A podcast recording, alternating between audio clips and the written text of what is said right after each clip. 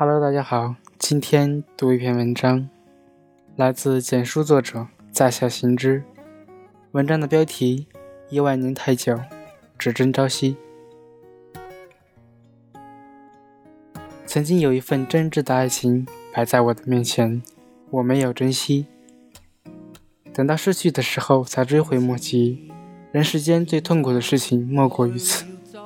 如果上天能够给我一个重新来过的机会，我会对那个女孩子说三个字：“我爱你。”如果非要这份爱加上一个期限，我希望是一万年。一九九四年，周星驰在电影《大话西游》里以至尊宝的身份，如是这般对紫霞仙子说。这一年，周星驰三十二岁。《大话西游》于一九九五年在香港和内地上映，但当时无人问津。直到一九九七年才开始在内地高校和网络上流传，并迅速走红，风靡一时，至今仍被奉为经典。也正是因为这部作品，奠定了周星驰后现代主义解构大师的地位。有人说这是周氏的后现代无厘头喜剧，也有人说这部电影的内核其实是古希腊的悲剧。一个人由于重大的使命，不得不放弃自己个人的一些情感，从而让人感到无比惋惜。《大话西游》的结局，夕阳武士和紫霞仙子站在城墙上热吻，看见成为孙悟空的至尊宝，说了句：“你看，那个人好像一条狗。”而孙悟空背对着他们，扛着金箍棒，摇摇晃晃走向自己的西天取经之路。这一幕配上那一首卢冠廷的《一生所爱》，看碎了几代人的心。二零一三年，周星驰的《西游降魔篇》再掀周氏西游热潮，同是西游解构题材。这次周星驰的电影海报上写着：“一万年太久，只争朝夕。”这似乎是对十九年前那句“我希望是爱你一万年”的遥遥呼应。这一年，周星驰五十一岁。从“爱你一万年”到“一万年太久”，这中间隔了十九年。十九年，周星驰从星仔变成了星爷，头发从青丝变成了灰白。他自己说，到了这个年纪，也懒得染了。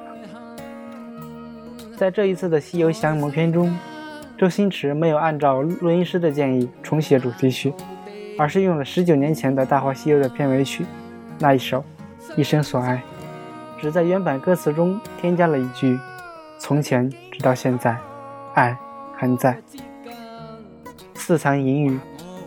十九年，周星驰缔造的电影神话和个人传奇，成为了几代人的记忆。许多人都说。我是看着周星驰的电影长大的，他陪伴了无数人的成长，但是这些年来却始终孑然一身，在他的荣耀的背后，刻着的是一道深深的孤独。那个曾经喊着“我希望是一万年”的他，似乎在岁月的洪流中幡然醒悟，终于借别人的口说出了另一种生活的哲学：一万年太久。只争朝夕，《西游降魔篇》上映，无数人听到电影里唐三藏对段小姐说的那一句“一万年的告白”，都想起十九年前至尊宝对紫霞仙子说的那句“我希望是一万年”。但这次电影的主题完全变了，从“爱你一万年”变成了“只争朝夕”。周星驰二零零五年的功夫，大家都知道。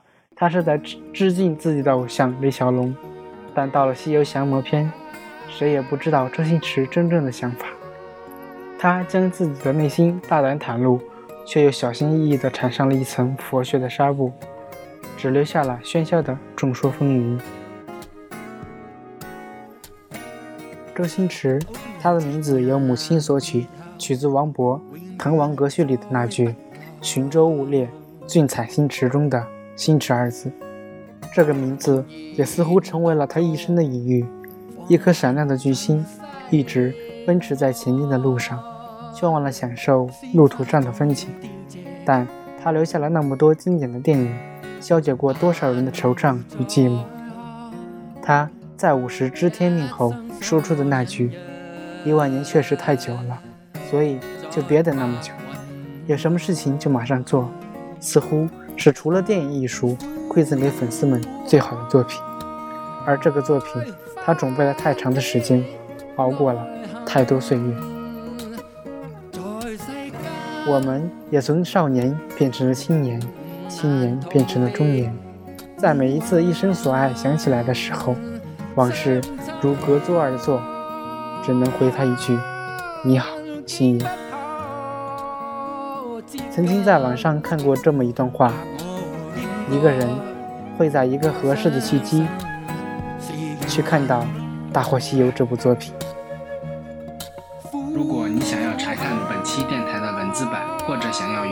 取得联系，可以添加我的微信个人公众号，搜索拼音莫凡说，我在那里等你回来。